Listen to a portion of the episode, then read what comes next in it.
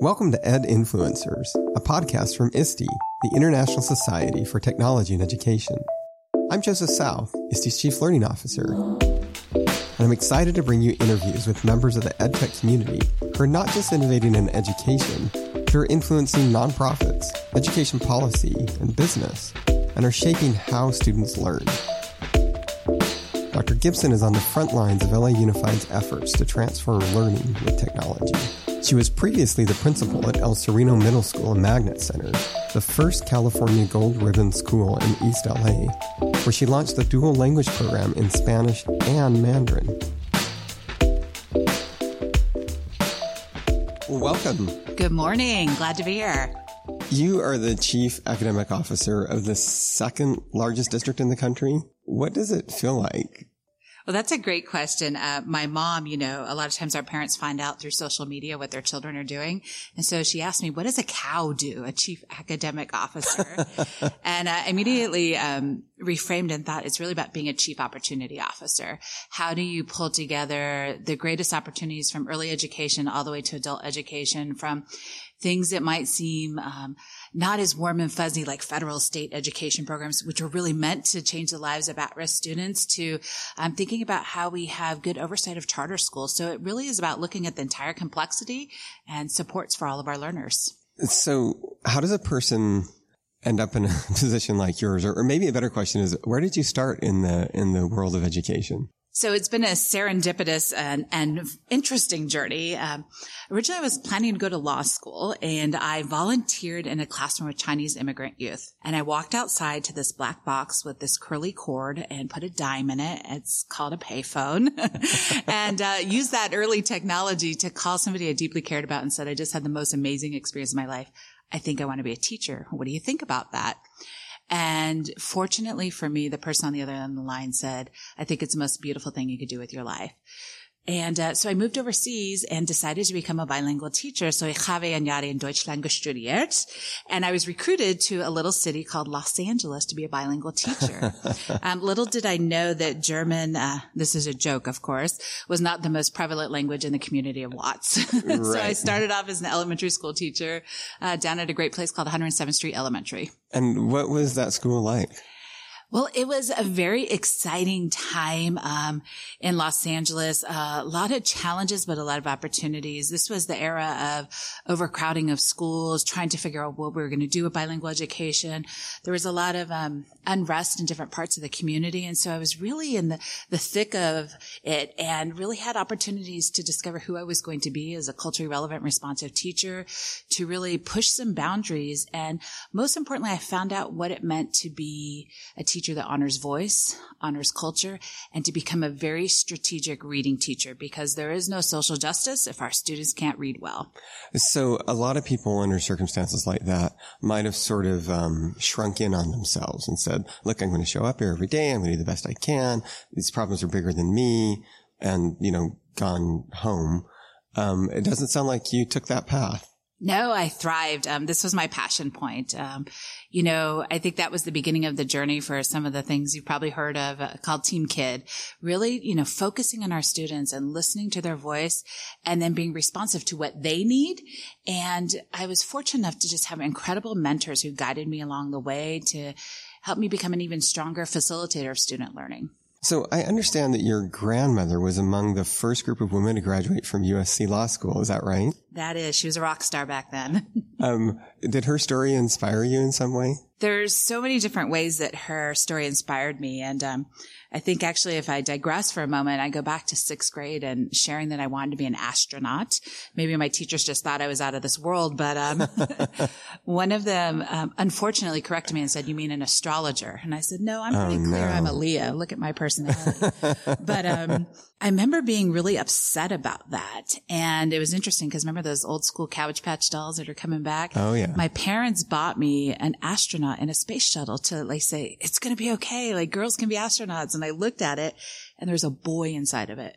And I looked at my parents. I said, I'm never opening this until a female becomes an astronaut. And Wait, truth wait. be told, I didn't. How old were you? I was in sixth grade at the time. Wow. And uh, so a couple years ago, we did a huge uh, women in um, STEM with uh, the Jet Propulsion Laboratory, and I gave it to the daughter of the the co-founder of this project. Of course, her daughter, his daughter, opened it up, and the nickname of this astronaut is Dusty, by the way, because it's so old.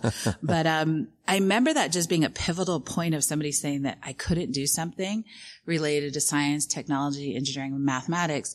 And the reason that connects with my grandmother is somebody told her she couldn't be a lawyer. Uh. And so I immediately went to her and thought about what could I do? And I really thought about her as a role model. And um, so I'm just so blessed that she, I think in her heart of hearts was probably a teacher because she always gave, whether it was to um, students who would be in today's camps or she started organizations for foster parents. Um, she just, she really was a teacher in her heart of hearts. She just didn't have the credential that said so. So you talk about Team Kid. You mentioned it already. Yeah. Um, why, why do you use that phrasing? Well, I think so time, so many times we can get other focused in our system. And so the first question I always ask is, is it good for kids? And we even had jerseys at our school that said, I'm on team kid. And so the thought or the, the ideation around is you put students at the center and everything you do um, is backwards planning from what they need. And over time, it's really developed into stories of leadership principles that can be incredibly complex, but um, really poignant and really thinking about how you lead when you really are focused on students. And I could share a story of a, a, young man one day who came to my office. He said, G, you know, cause that sounded more cool as a middle school principal. um, he said, Dr. G, can I talk to you? And he had made some different decisions about his life that were not healthy. And we all wrapped around him and tried to really make a difference in his life. And I remember I had uh, these starfish up on my wall. And many of you know the starfish story of a youngster walking down the beach, picking them up and throwing them back in and an adult coming behind them and saying, well, there's so many you can't make a difference. And the youngster throws another one back in and says, well, I just made a difference for that one. And so I had these little starfish all over my office. And this young man, um, after we had changed some of his challenging circumstances and was moving out of the community, he said, Miss, why do you have a loofah on your wall? I said, you think that's a loofah after all of this? You know, and I just kind of giggled at, at his response. And I said, well, let me tell you the story of the starfish. And I'm having this like, you know, out of life experience of how I've just changed um, the life of this young man. And it's this proud principal moment. And so I say to him, I go, well, who are you in that story? And he says, Oh, miss, I'm not your starfish. You're mine. And the tears just poured out of my eyes because again, it was just that reminder that it's our students who are our greatest teachers. And so Team Kid is really about all those stories that we learn from our students when we really, really listen. So you work in probably one of the most diverse districts in the country. Is that fair? I would think that's a pretty fair statement. Over 94 languages, um, 84% of our students are in poverty, and yet we have some of the the wealthiest places in the country within our district as well. So how is that a challenge, and how is that a strength? Well, in our district, we always refer to um, the statement that diversity is our strength. And in fact, it is. Being in Los Angeles and, and really the extended suburbs around the community and the many counties that come into play, you know, LA is the world recognized earlier. So when LA gets it right, the world thrives. So we were always thinking about what's the interconnectedness around what we're doing for children, what we're learning. You know, this year we've opened up over 141 dual language campuses. You know, when you start getting that type of honoring of students' background and their language, and then you connect it to things like Linked Learning where students are getting industry certifications and and working with the the thought leaders and the movers and shakers of industry in their own backyard, you know that the complexity of all these opportunities are really coming together for youth. So is there a way to pull in those more wealthy parts of the county with the less well off? Is it, you know, so I, I guess I see a lot of school districts who, you know, they, they focus on the, the children with the greatest need, which is appropriate, but the children who are doing okay over there, they sort of just leave alone. Do you um, do anything to bring them together? Well, we're always doing a both and strategy. And, you know, all of our students are our students. So we embrace our students and really think about what does each individual community need. And in California, we have what's called a local control funding formula. And part of those efforts is to one, call out issues of equity around how we target student supports, you know, for our students in poverty, for our foster youth, for our English learners. How do we amplify and accelerate those opportunities? And also, how do we take, um, the strengths of our students, uh, let's say our gifted learners and our highly gifted learners. And one of the things, for example, we've really been strategic about is looking at our African American students and how we really reach out to families and have them connected to these programs and linked to universities. And so in a local control funding formula environment or a local control design um, mindset, you're really saying what does the community need and how do we accelerate those outcomes? So there has to be a both and strategy, never an either or strategy. Mm-hmm. So I'd like to talk a little bit about technology in your district. You know, there's leaders in your position who might say, I've got enough on my plate. I don't need to complicate my world with technology. Sure, it might make a difference, but wow, just I've got too much else to do. What what's your uh, approach to that? Well, it's interesting the way you frame that question. Um, at the time, I was the superintendent of local district East, and I had over over hundred schools I was responsible for. And at that time, Superintendent Cortines came to me, um, lovingly referred to as America's superintendent. He had his third stint in Los Angeles, had been a former chancellor in New York. Um, at age 83, he called me into his office and he said, uh, "Doc."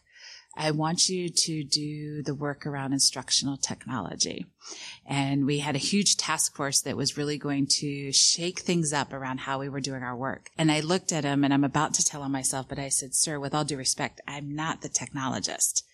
And he looked me dead in my eyes and he said, but you're a leader and you know instruction. And that's what you need when it comes to technology. And so for the work, when you say, why should it be on the plate? The, the question is, why wouldn't it be? Because as you think about technology being ubiquitous and being an accelerator for good instruction, it would be foolish not to embrace that work. And so we really approached the work, put our elbows at the table, dug in and said, how do we infiltrate and saturate everything that we do and make sure that we leverage the right tools? And I think that's where the ISTE standards have really helped us because they really focus on what's happening instructionally and how we really create um, this global citizen who can think creatively and computationally. And these were all the things we needed to embrace in instruction.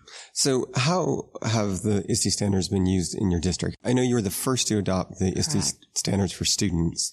And I believe you're using them maybe more systemically than a lot of other districts. Can you describe that a little bit? Yeah. So we were doing our task force work and we had over 60 different folks working with us from industry, from the school site, from our students, uh, and their voices. And one of the things that happened is we were analyzing and studying all the best plans that were out there. And at the time, um, there was commentary that the standards are going to be refreshed for ISTE. And we had already started kind of scaffolding out what our different components of our task force recommendations would be. And we had an opportunity to Skype with the ISTE team with Carolyn Sykora. And as we were looking at those, um, sometimes I boldly put a statement out there. And in this case, I did. And I said, can we be the first district in the world to adopt the standards? And everybody just kind of looked at me. And fortunately, ISTE said, Yes. And so what was perfect about that is then it became really the boilerplate for how we wrote our plan. And one of the things that we've found is that they've been so readily embraced and we've really designed very thoughtful professional development around that. And I can share more about that with you as well. I, I guess my question is, I, I mean, obviously I'm a, a, fan of the ISTE standards. I think they have a, a lot of potential. Um, a lot of people have a hard time visualizing how you operationalize them. So any insight you can give us into that would be helpful. Yeah. So I think part of the reason folks have a hard time operationalizing is sometimes we get into this technical mindset instead of this adaptive mindset. So folks want to put something on a to-do list. I did it. It's a problem. I solved it. And in fact, when things are adaptive, they require learning, and um, they require collaboration. And those are things that are not solved, but they're natural polarities that you manage, just like stability and change. You need both. Breathing in and out, you need both. So as we thought about that and we thought about our learners, we designed um, several different suites. And in these suites, we have different uh, methodologies for how folks can enter into the ISTE standards. At a minimum, each of our learners for the awareness stage is spending up to six hours doing some deep dives and application into the work. And then what we've also done is created a platform um, on a on a system called Scalar. It's a free program, but what we do is we curate how are teachers embracing this work? Um, we bring out our change management model. We use um, the SAMR model also to help folks think about how teachers are making sense of this in their own district with their own teachers with the resources that they have. And so there's been some great um, great learning from that because it's teachers and leaders learning side by side. And again, going back to that idea of saturating the opportunities in the system so that folks can learn together and lead together. So did you phase them in over time? Yeah, we, um, we started with a group of practitioner schools. While we made it available to every single learner, um, we never deny learning in our district. so everything is available. But what we did do is we said, let's take a continuum of experiences in our practitioner schools 1.0. Sorry. And what is a practitioner ah, school? Great question. So these are um, approximately 30 schools that applied and said, we want to learn this work together. Okay. And we uh, signed an instructional technology facilitator that would help develop a leadership team. And through that process, um, 1.0, they really looked at, you know, what is this this new methodology look like in terms of the task force recommendations and the ISTE standards as part of that?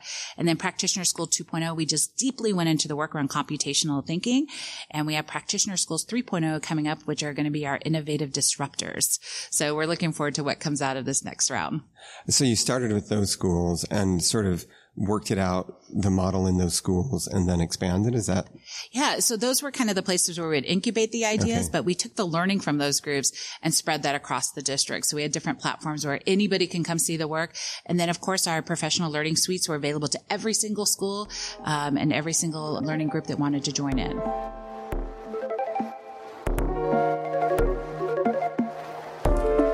Level up your digital teaching practice with ISTE-U a virtual hub of unique professional learning courses to help educators build critical skills for teaching and learning in a digital world. We've worked with leading educators and education organizations to ensure ISTE-U provides engaging courses that put pedagogy first and provide incredible learning from the moment you get started. Graduate level credit is available. Learn more at iste.org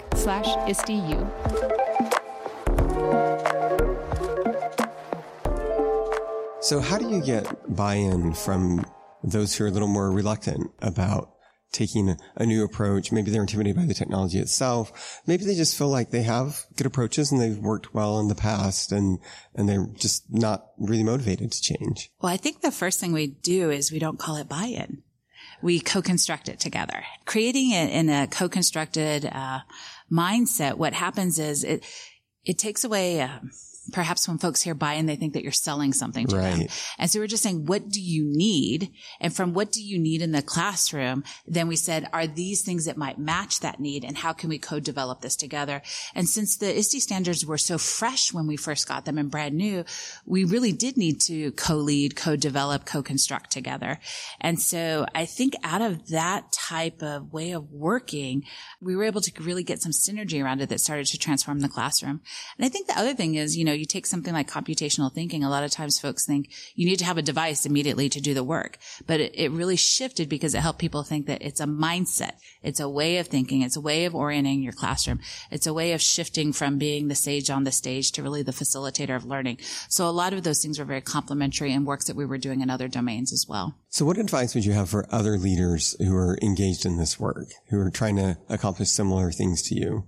I think the biggest piece of advice I can give is to be open minded. And I think sometimes as leaders in these positions, we feel like we need to have all the answers.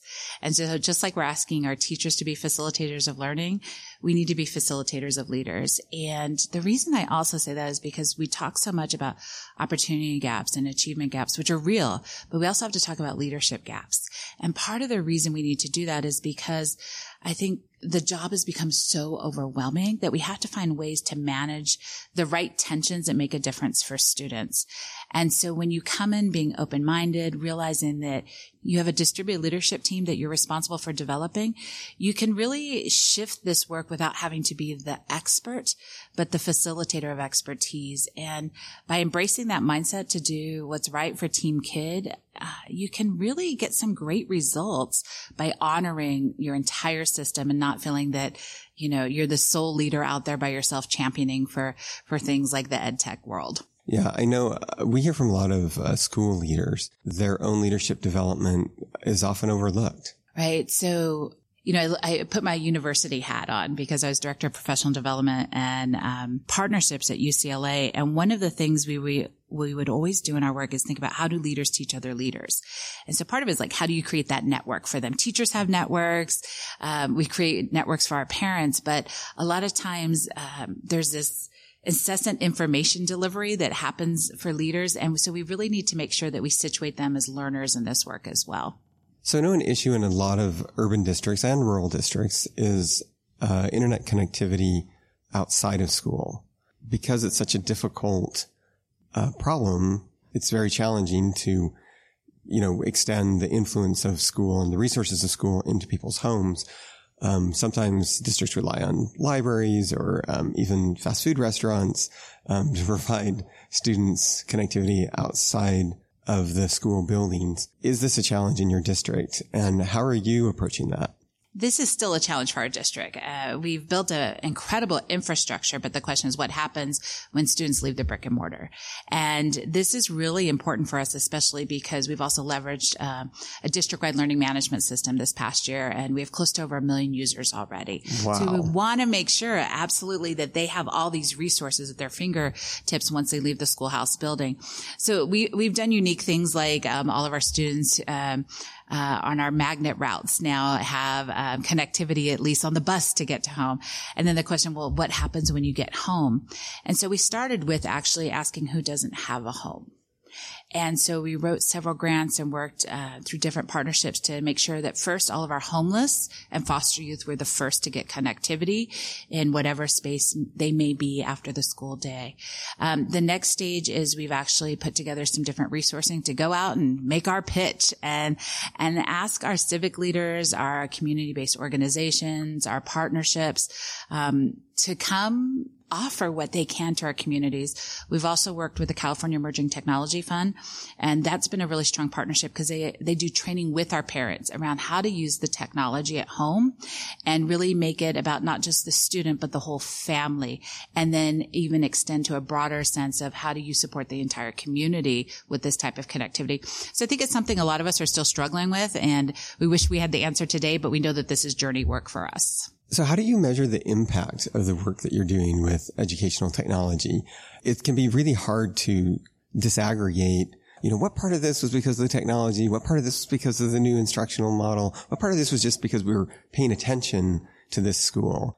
This is the wicked problem, right? Um, so we get lots of questions around this and it's been very hard for us to answer because everyone wants causation and correlation. Right. And everybody wants the silver bullet answer. And the reality is there is no silver bullet available. Uh, I love when Richard Culatta talks about that technology is an accelerator. It can be an accelerator for bad instruction as well when not used well with great pedagogy and practice. So the accompaniment is really understanding what's happening with your professional development. And I think for us, one of the challenges is um, when the project first started, um, it was more of a touching the glass experience. Like if they have the device, everything else will magically come together.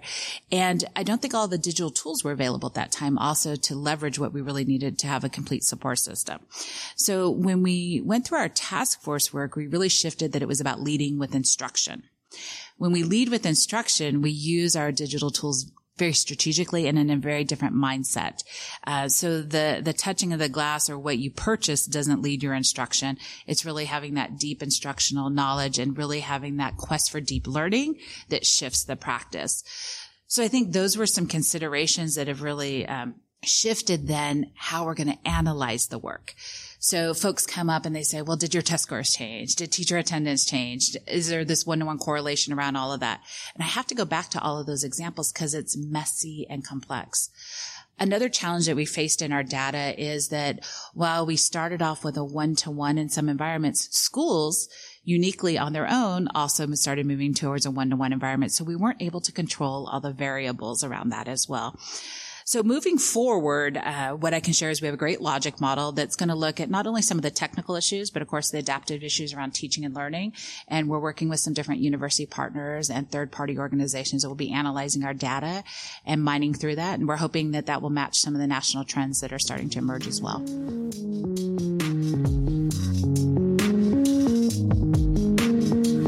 If you're looking to connect with passionate educators who are transforming education, ISTE membership is the answer.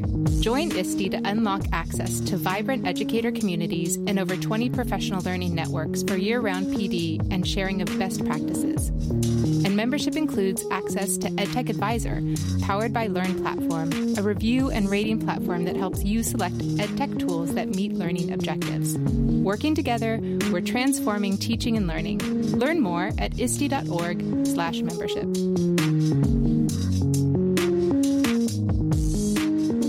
So, is there anything that surprised you along the way as as you've been involved in this work? Something that you just didn't expect to to happen?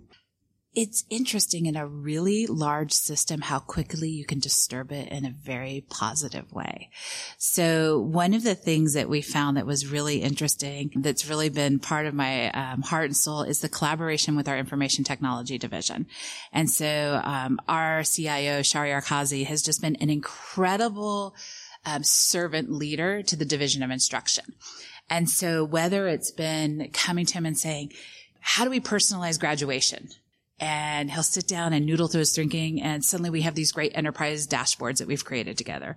Or we'll say how can we get better um, results around mastery learning. And suddenly we're adopting a learning management system that does grade passback features for teachers and shifts the way around how they're going to think about proficiency for students. Like these little disturbances without technology could not have happened in the accelerated way that they have. So I'm incredibly impressed by the partnering that's been happening as a result of kind of being able to translate these worlds together.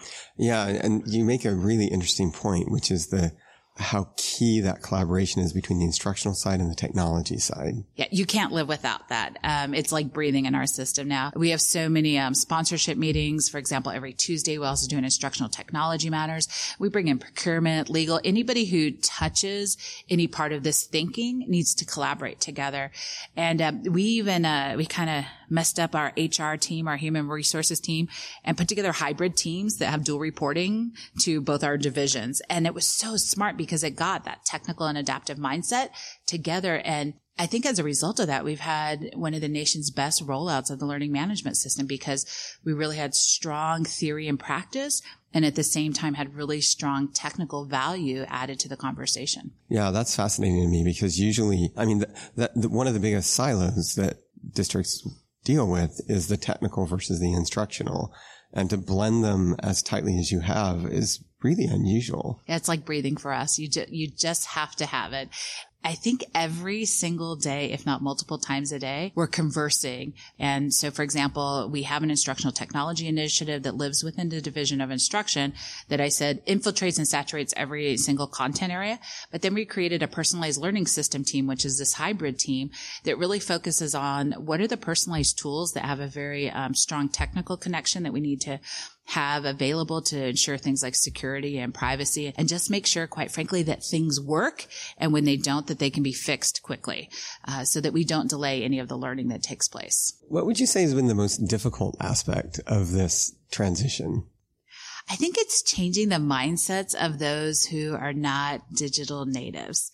Everybody wants the single answer or to say that if we do this, X will happen. And so getting folks to really think beyond their current mindset and realize the opportunities that live in technology and at the same time have really courageous conversations around things like digital citizenship and what that means in a new era as we think about artificial intelligence, virtual reality, um, using it for civic engagement, you know, as we think about what's been happening across the country, it's also about digital citizenship and how we teach civic education. And so getting folks to realize that the conversation around social media and technology and how we teach is so closely linked to those issues. And if folks didn't necessarily grow up with those experiences or had access to learning about those experiences, um, those are conversations that we're missing that we need to embrace and be bold about as a, as school leaders. So you don't sound like a leader who's been worn down by the barriers and the difficulties and the labyrinthian regulations. Those have to be part of your life. I know they are. How do you stay positive and optimistic? What makes you optimistic? I think it's my team kid soul. You know, every single morning, believe it or not, I wake up and I say, thank you for the opportunity to serve. And I remember many, many years ago, my Yoda moment, I call it. A great ethics teacher and leader who had retired was uh, volunteering at a school site that I was helping to support with some leadership coaching. And he looked across the long conference table and he said, Gipson, what do you want to be when you grow up? And I said, I want to look in the mirror and know I'm doing right by children. He said, you didn't answer my question. Do you want to be a principal? Do you want to be a superintendent? What do you want to do? All things I've done, by the way. And I said, um, I want to look in the mirror and do, know that I'm doing the right thing for children. He goes, ah, you didn't answer my question. So he left the room. Of course, he was frustrated.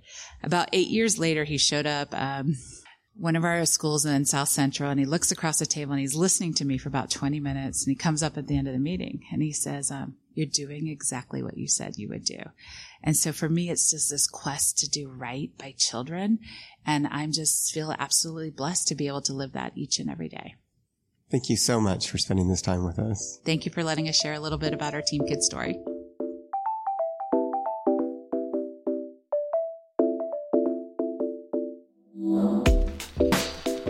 Educators have lots of questions about EdTech. What's hard to find is reliable answers. Your EdTech Questions, the new podcast from ISTE, tackles critical questions at the juncture of EdTech research and classroom practice. If you're looking for reliable PD on critical EdTech topics, your EdTech Questions is for you. Subscribe today.